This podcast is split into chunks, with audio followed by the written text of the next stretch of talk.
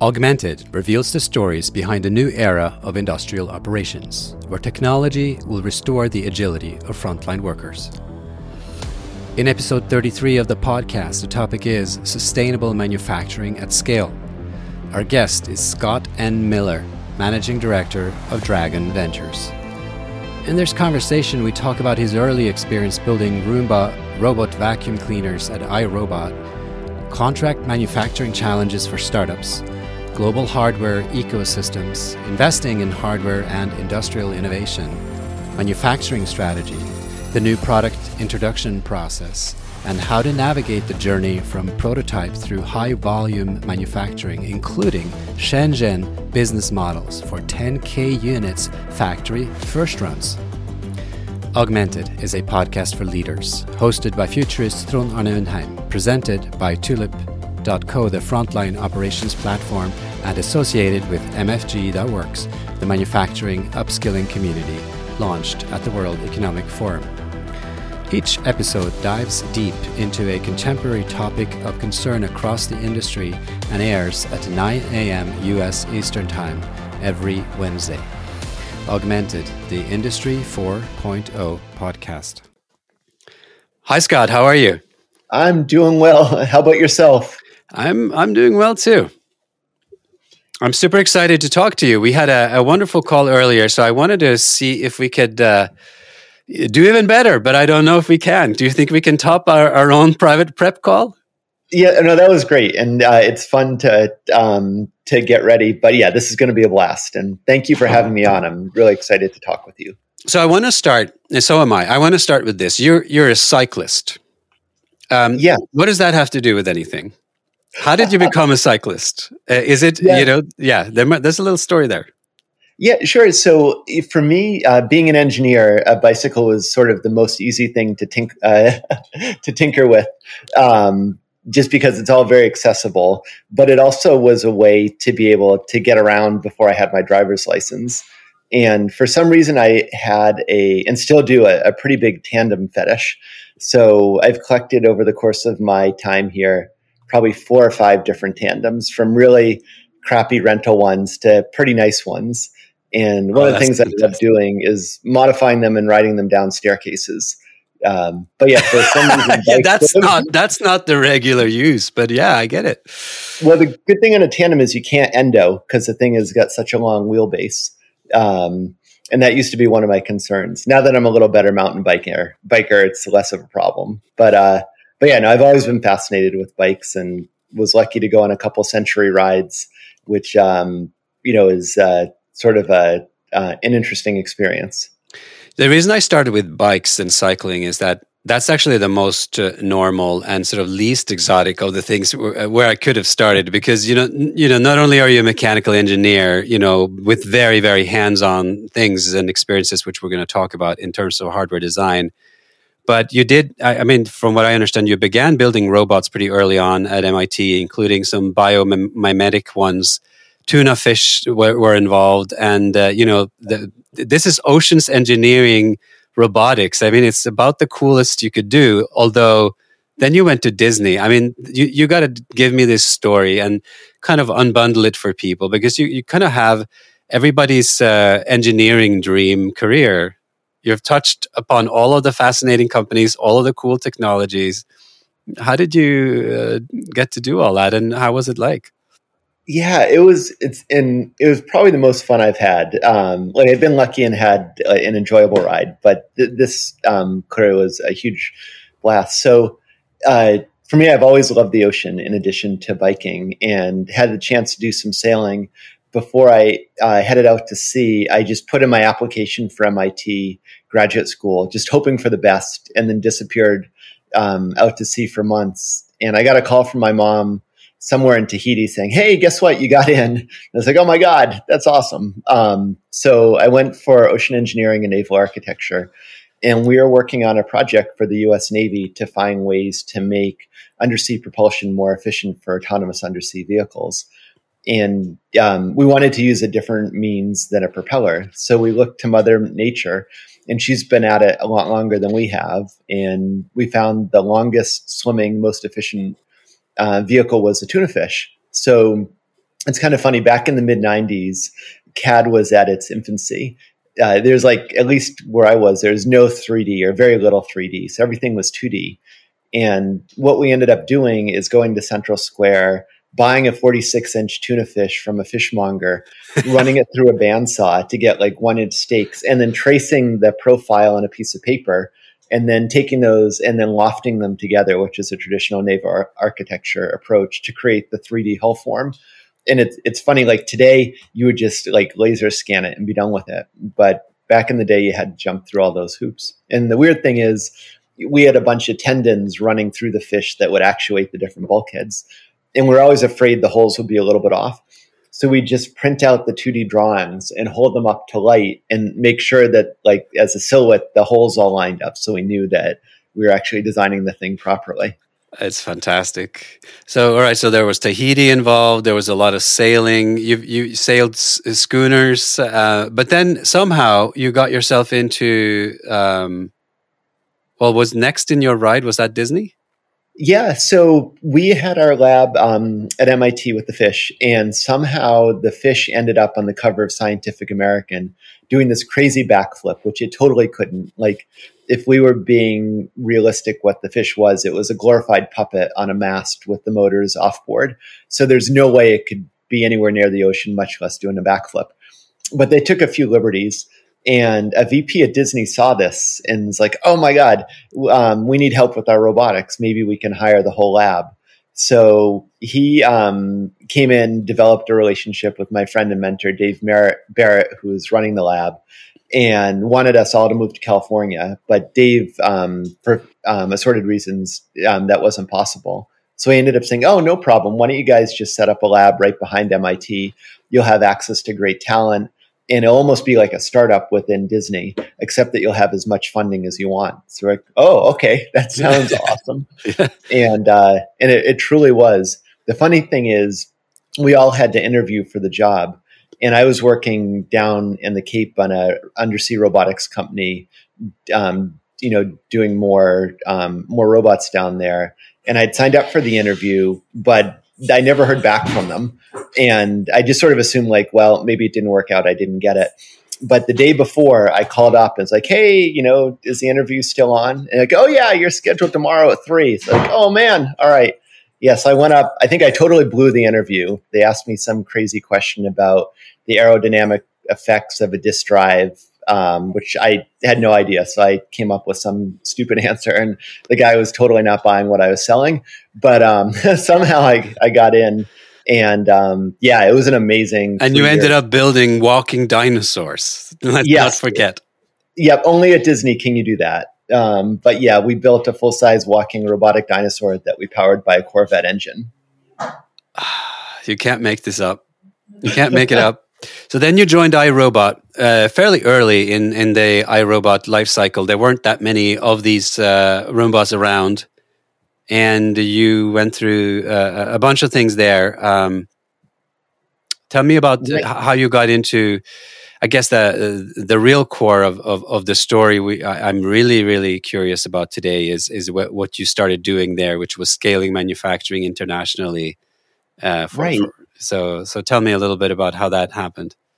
Yeah, so that was sort of a turning point in my career where I went from building onesies, just onesies, you know, robots where you could file the corner and get them to work to high volume.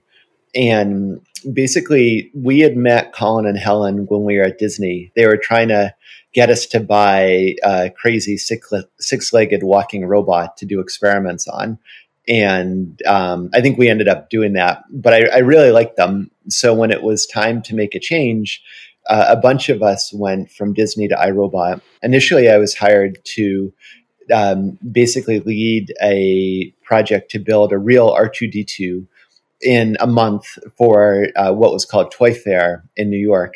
And when I took the job, I was like, yeah, there's no way we can build R2D2 in a month. But at least it'll be a fun month and then I'll probably get fired and go on to the next thing. And lucky for me, George Lucas um, canceled the project and said, like, no, R2D2 doesn't serve beer at Toy Fair, so you can't do that.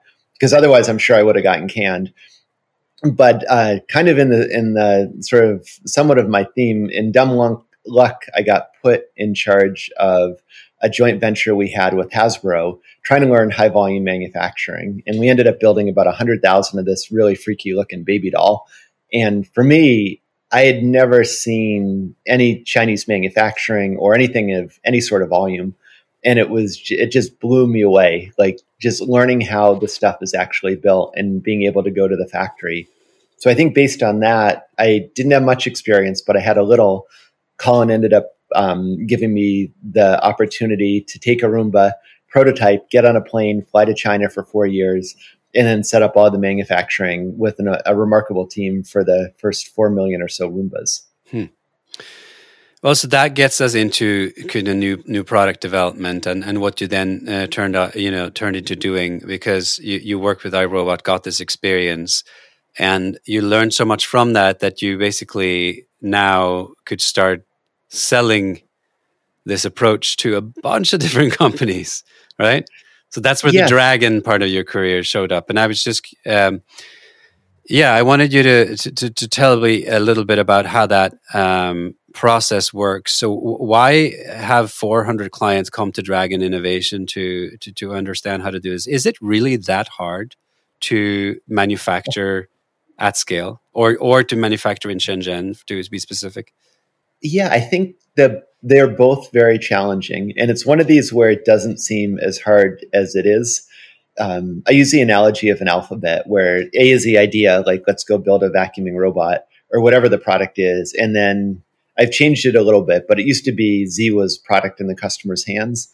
And most companies that have built a prototype think they're near the middle of the alphabet, like M or N but they're actually around B or C. Hmm. And the thing is, as you scale, things get exponentially more complex in that you've got to, regardless of where you build, you've got to go and find a great factory that's well suited for what you're trying to do, which is just really, really hard to do, especially as a startup.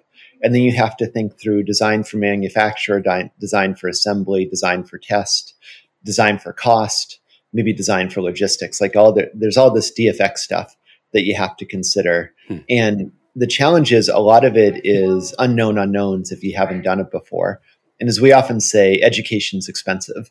So it could be that you need to go through a few companies before you figure it out. And I think the key insight we had with my last company, Dragon Innovation, having lived through it with iRobot, is that if we can help companies see around corners and make fewer mistakes and get the early decisions right, which often cast long shadows, they have a much better um, chance of a successful outcome. Just because often when you make a decision, the implications of that might be months or years down the road, and it can be very difficult to unwind some of those decisions. Um, so yeah, manufacturing is uh, uh, hopefully it will get simpler, but it's still pretty pretty insanely complex. But generally, is contract manufacturing always the answer to manufacturing for startups? Or are there times when uh, you should go counterculture and just say, no, we're going to actually build our own factory? Yeah, so there are a few options to consider. I think often the using a, a third party or a contract manufacturer is typically it may be the right choice if you're doing lower volume, so say you were building 100 to 500 units, then it's probably better to do it in house just because it takes longer to teach somebody else to do it than if you just did it yourself. Mm-hmm. The challenge is if you want to set up your own factory, then not only are you launching your own product, but then you've got to figure out how a factory works and to run that, which adds a lot more complexity. Whereas if you can work with a partner that already understands that and has that infrastructure, it can give you a head start, although you will end up potentially paying a little bit higher price for that uh, upfront. At Tulip, we've I think we've done some experiments by actually, you know, uh, automating some of the some of the runs, like because you know I wanted to talk a little bit about the fact that yes, you may go there and set it up, but eventually you're sort of manufacturing at a distance. So there is this communication challenge. And uh, h- how far would you say software uh, is right now when it comes to uh, giving the precise instructions so that it is actually possible to to not only just manufacture at scale, but to adjust it and take in all the information, you know, at, on the factory floor, almost as if you were there, right? Because there are all of these communication challenges at, at it, it would seem at every stage of the process. Yes, yeah. And you hit the nail on the head that we've always said the biggest challenge in manufacturing is communication. It's uh, when you're developing a product with a really tight knit product development team, you're often all in the same room, at least before COVID. And it's a very high bandwidth connection. You've got similar backgrounds and kind of a shared vision for what you're doing. But the minute you start working with a CM um, or a manufacturing um, you know partner, even if they're in your backyard, it's much much more challenging. And then you throw in uh, China, which is you know maybe eight thousand miles away with a different time zone, language, culture. Um, often, like I know when we were building the Roomba, nobody had ever seen uh, an autonomous floor cleaning robot before, so like they had no idea what what it is we're actually building, and to try to explain that um, was incredibly difficult. So I think things have matured a lot, but I think there's also a lot of opportunity going forward. The what we see, and, and one of the things I'm so excited about what um, Tulip is doing is that there's often a gap in that um, companies often use email, Excel, um, things, PowerPoint at one end, or they have to use this big, heavy enterprise software at the other end, which is expensive, time consuming, not always obvious. And I think there's a huge opportunity in the middle for modern easy to use software that doesn't cost an arm and a leg, a leg, um, and uh, you know does get at the heart of communications. So, yeah, I think um, good progress has been made, but there's um, endless opportunity ahead to kind of build out that um, that area that would address the gap.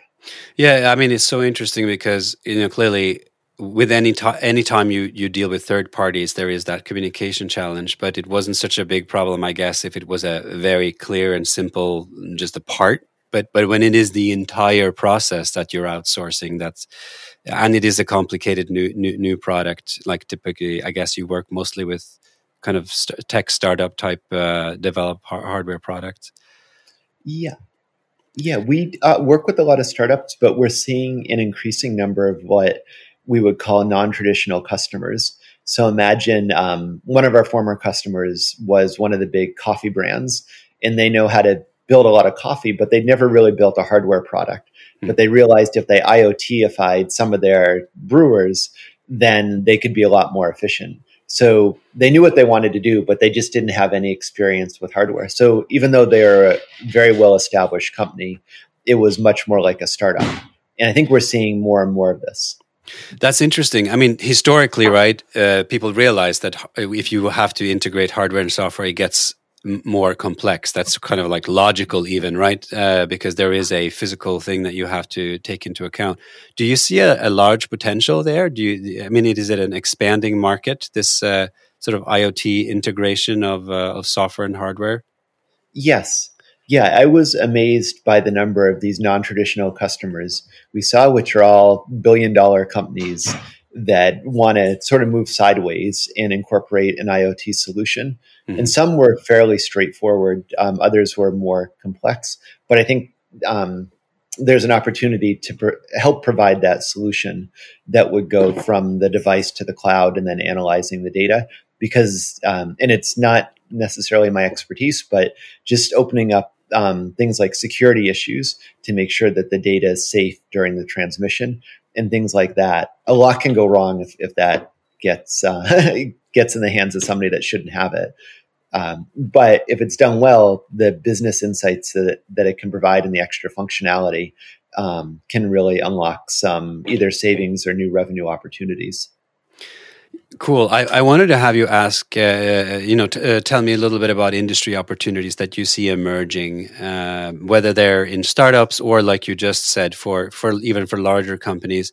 What are some things that you are excited about at the moment uh, that you see coming into your space, and whether it is individual startups that are doing uh, cool things, or it is a broader industry trend that that you have engaged with? Mm. So certainly a lot of growth in robotics uh, I think before iRobot was really the only successful robotic um, company at scale, uh, you know, at least in the consumer space. And now that, that with um, ROS and more affordable and capable sensors, uh, and likewise processors, you can do things that you could never do before. um, and also work at a higher level of abstraction. So you don't necessarily need to be down in the weeds. Um, so I'm seeing definitely a lot of bit of growth, a lot of growth in that area. Um, IoT in general, it's been sort of overhyped for the last five or six years, but I, I still um, remain excited about that and just providing connectivity um, to uh, devices at, at a cost, especially with the decreasing price of radios.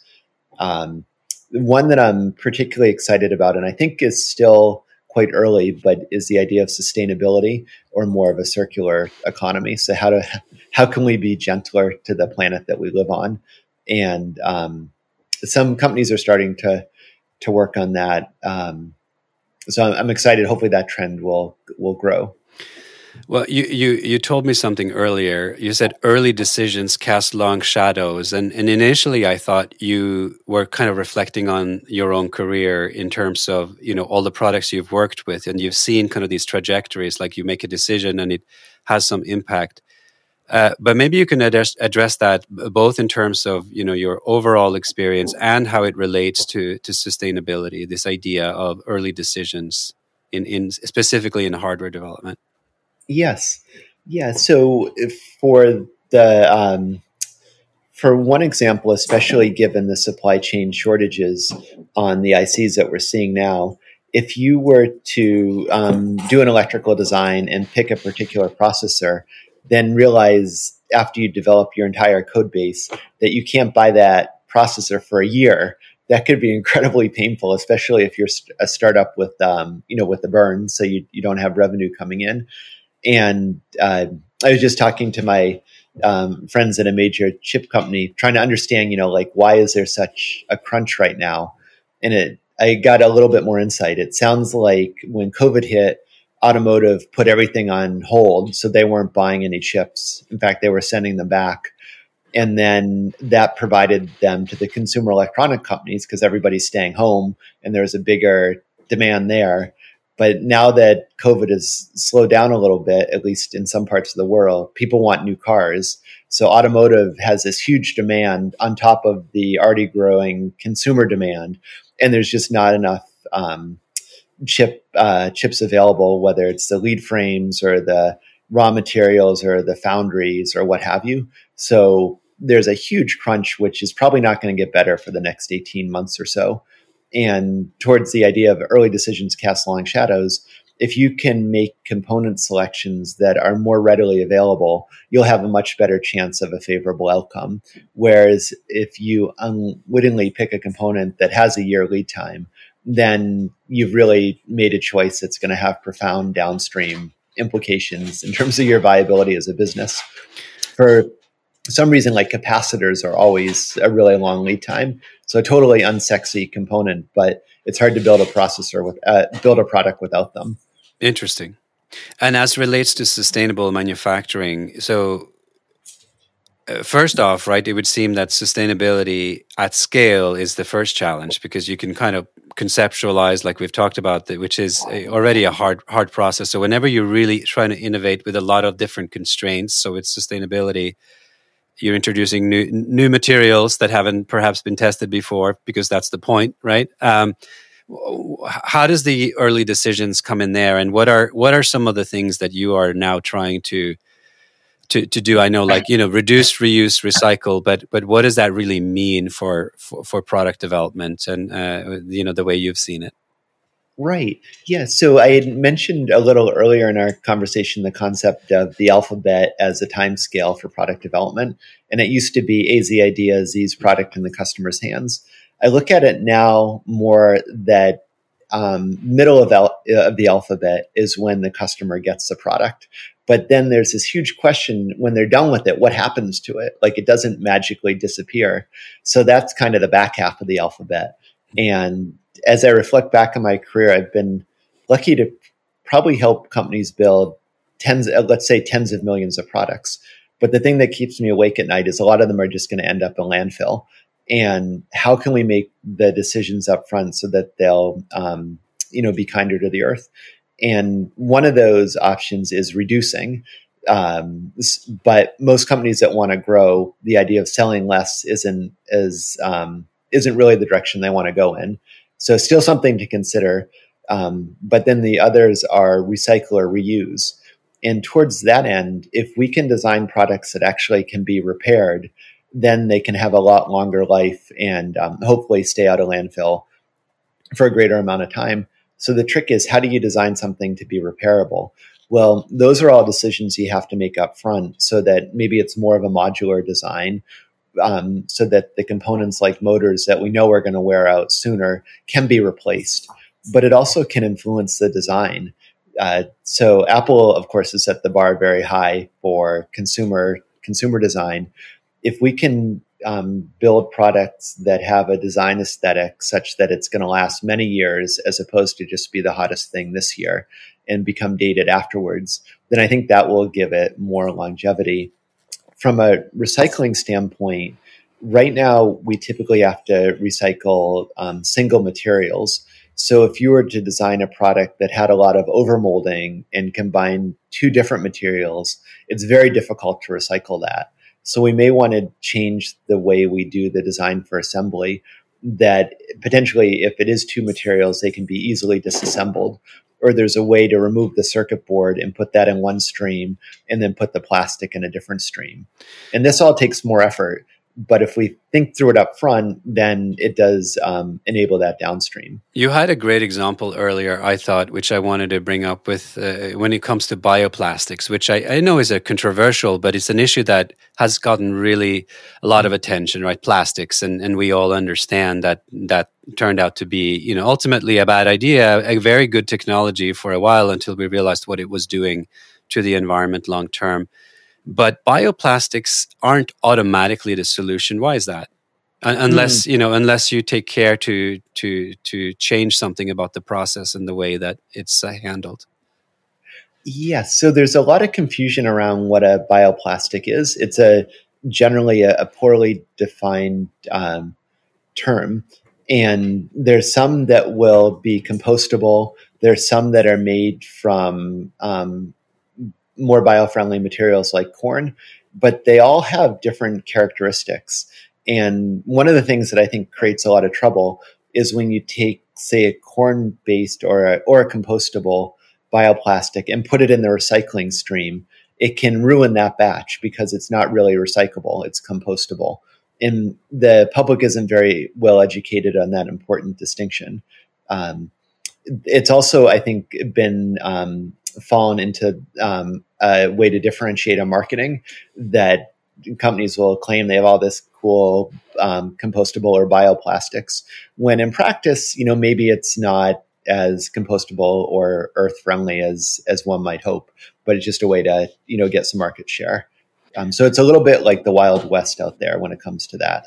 Well having said that though if there was a bioplastic that that truly did all those things and we found a way to put it in the right place once we've used it. That would seem like a, a, a, game changer as well. Yes. Yeah and then i think the question is how long does it take to break down? Um, it, does it re- can you compost it in your backyard or most of these require a commercial composting operation and some of them still last quite a bit of time before they you know revert to their their basic elements. Yeah and and that matters a lot. I have recently started composting after a while uh, you know watching it. And it's a frustrating process because you know you put the wrong thing in there or you don't cut it right or or or indeed someone else puts in something that's uh, composed at a different pace and then you're stuck with that item in there. You know, like you, you want to use the compost but you have a, a bunch of like bulky stuff inside your compost. It's composting right. is not uh, you know it's not easy actually to get right it's not easy yeah and there's um, i think a lot about consumer goods because that's the space i work in but if you look at single use packaging with multi-layer materials those are one and done they're incredibly high volume and they're impossible to recycle um, so that's one area as companies think about their packaging um, trying to make it more earth friendly. And the other huge one is just one single use medical waste. Um, there are a bunch of things that can be done in that to make it more recyclable, uh, such as using the same material, meaning the same resin and the same color for a whole product that then can be sterilized, ground up, and reused. But for example, if you use two different colors, so you've got a vial with a blue cap and a white body, then unless you separate that, that's just going to be burned for energy. Um, yeah, you pointed out that inks, which not is not my expertise for sure, but it seems to be any kind of solution that contains uh, some sort of colorant or a dye or a pigment or something, and it is used obviously in almost uh, every industrial product out there what can be done there? You said so. It's just keeping the color uh, uniform, essentially, because colors do they decompose at different uh, rates? Is that what happens? Yeah. So the um, with the inks, it's often in the packaging, and many of them have heavy metals within the ink that um, can create um, quite a bit of trouble. On the plastic, those streams, particularly on the medical, because the single use is so high, especially these days the trick is keeping it the same resin and the same color, which is often at odds with what the marketing team might want to do because it doesn't look as good if it's you know just kind of bland, but it does make it a lot more earth friendly. And there is a, a startup doing all sorts of cool things where they will take this medical waste if it is um, designed as I described, they'll sterilize it, they'll grind it up, and then they'll remold it so that it has a much more circular use as opposed to just burning it for energy, which I guess is better than landfill, but not by much. Well, that that certainly is a is a huge issue, and it would seem that the the Boston area w- would be fertile for possible innovation in that space too, right? I mean, there's Boston Scientific. There's certainly a lot of uh, innovators in the space there. Do you, do you do you think that the medical waste issue will get tackled this decade? Is it uh, easy easy enough to tackle, or is it going to take much longer. Like if you decompose, I mean, could you take twenty percent of the waste and deal with that easily, or and is the eighty percent is like one of those types of issues where a bulk of it is going to take a while to figure out? Yeah, I'm optimistic on the medical side that this decade um, that you know we'll get towards the eighty percent. Uh, oh, really? That, yeah, the, the challenge with plastic is it's not very expensive, and not a lot of it is recycled. Um, but I think in the medical side, there's enough volume. So, for example, for aluminum, um, when you throw away or when you recycle an aluminum can, it typically takes about 90 days before that aluminum shows up in, in the next can. So, it's a very efficient cycle. Aluminum is expensive to mine. In fact, if you were to fill up half a can of aluminum with gasoline, that's about how much energy it takes to um, to create that raw aluminum from the bauxite so aluminum is a great thing to recycle. The problem with plastic is only 9% of the plastic is actually recycled. And plastic is not inherently very valuable for the most part. So there's a lot less economic um, incentive to recycle it versus metal. So that leads me to the question I mean, wouldn't the solution here not just be to develop bioplastics, but you need to develop something with better properties than plastic that's even cheaper. Otherwise, it would seem that this is is not a decade problem. This thing could could last forever because plastics have been around for a while and they're just enormously efficient in your in your words here.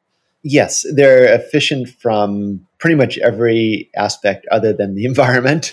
Um, they're very strong, they're cost effective, they're robust, uh, they're cheap. Uh, but yeah, I think the where I'm excited initially on the medical waste is going down the recycling path of just being able to get a better reuse of um, of that. The yeah, it's a much bigger problem to to um, basically synthesize a new resin that is better than the existing stuff and also more environmentally friendly. So yeah, that that's a much bigger undertaking fascinating stuff. So, you know, what gets you up at uh, night and keeps you coming into work uh, in the morning, that is more now on the sustainability side, uh, it seems like. Yes. Yeah. I mean, that's an area. And for me, I'm on this, the fun or the steep part of the learning curve. I mean, the interesting thing is it's such a complex equation that you have to look at the whole life cycle of a, um, of a product. And it's, it's not always intuitively obvious what the right answer is. Um, so I think we're still fairly nascent in trying to understand all those different pieces and be able to compare apples to apples so that you can make uh, an informed decision. Um, so yeah, I think there's still a lot of work to be done on that front, and and that's why it's exciting. Yeah. Lastly, I mean, 3D printing is one of those areas where you sort of would think that eventually you could do some innovations in in the materials going into them. And uh, there was recently one announcement that I think you and I were just briefly talking about, but Desktop Metal came out with this experimental process for printing wood or or some wood version. Uh, that would seem, if that really pans out, to be to be one example of a, of a game changer. Although you know wood can't be used for everything, but uh, but it is a it is definitely a, a biological uh, product. What do you think? You know, generally in the th- sort of the three D space, what, what, what else are we likely to see uh, develop there, and and how does that relate to kind of this these very complicated products that you've been building? Because you know, up until now, we have been printing fairly simple parts, to be honest, right? So the, my question is, you know, how quickly are we going to move into the much more advanced uh, product development that that you've been involved with. Uh, you hmm. know. Yeah, so as we think about getting 3D printing for high volume, I think there's a few um, things that need to change. A big one is the cycle time. Yeah. Uh, so right now, you know, it may take hours, if not days, to print a fairly large part. Whereas injection molding, I can do a shot every 30 seconds. Um, so it, it's night and day on that front. And that also relates to the cost in that there's if you take the overhead of the transformation, there's just a lot more cost if it takes longer. The materials are getting much much better from Desktop Metal or Markforged Like the the parts you get out of that are incredible. They just take a long. At this point, they have a long cycle time. The um, the other challenge I have um, with them is the support material, particularly in stereolithography uh, as much as I love my um, assorted uh, SLA printers, I spend a lot of time clipping off the support, and it just leaves dimples everywhere, which is not like I can't use that for a production part. I know um, there's a couple companies doing some really cool stuff that doesn't require support, or if you use um, uh, SLS, then the powder holds up the part, so you don't need support material. And I know Formlabs has launched a, a really cool um, product in that area.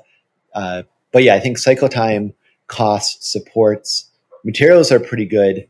Um, and then some like uh, Fortify 3D has done some very cool stuff, making very, very strong parts using some proprietary uh, magnetics, getting fibers to align in the right direction according to the strain. So I think there's still still options there, but but from a production standpoint, we have a ways to go. Last question for you, and I know that this is not your field anymore, but if you were an Imagineer right now and you're working on the next uh, big exhibit down there at Disney, what, what, what sort of technologies would you bring with you in your backpack when you're setting up the next, I mean, interactive uh, exhibit? What, what sort of technologies would go into it these days?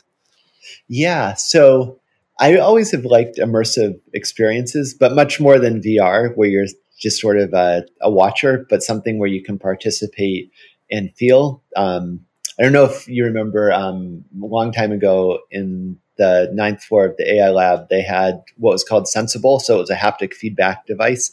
And I remember playing with that the first time, and I was just blown away that you it sort of bridged the gap between the screen and, and your perception.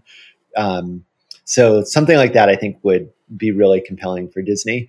They had one ride, and I forget the name of it, but you basically were flying. You got in; uh, it was an indoor um, somewhat VR ride, um, but they really gave you the illusion and sort of that magical feeling of, of drifting through air. And I think we could um, continue to do. I that, remember that right. Actually, I think we're talking about the same one. I just can't remember what it's called. But that's that is oh, a. It was, it was so cool. Yeah, definitely. Yeah, and whether it's in the air, being an ocean engineer, in the water, even better. Um, but yeah, I, I, love that type of uh, thing where you get the thrill without the danger. Well, there uh, is a lot of thrill in your field, and I thank you for taking us on a on a ride here today. Thanks a lot, Scott. Oh well, thank you for having me. I really enjoyed the conversation. You have just listened to episode 33 of the Augmented Podcast with host Trond Arne Undheim. The topic was sustainable manufacturing at scale, and our guest was Scott N. Miller, managing director at Dragon Ventures. In this conversation, we talked about contract manufacturing challenges for startups. My takeaway is that startups are ill equipped to handle global contract manufacturing challenges. They are essentially being asked to take on complex supply chain and product development procedures that even large companies themselves struggle with. Yes, there is a way to navigate this terrain, and those who do can pick up tremendous bounties and might just change the world. Thanks for listening.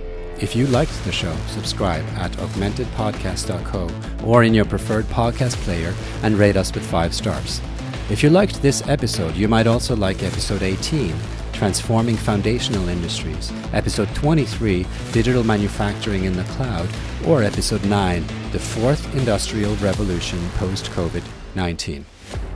Augmented Industrial Conversations That Matter.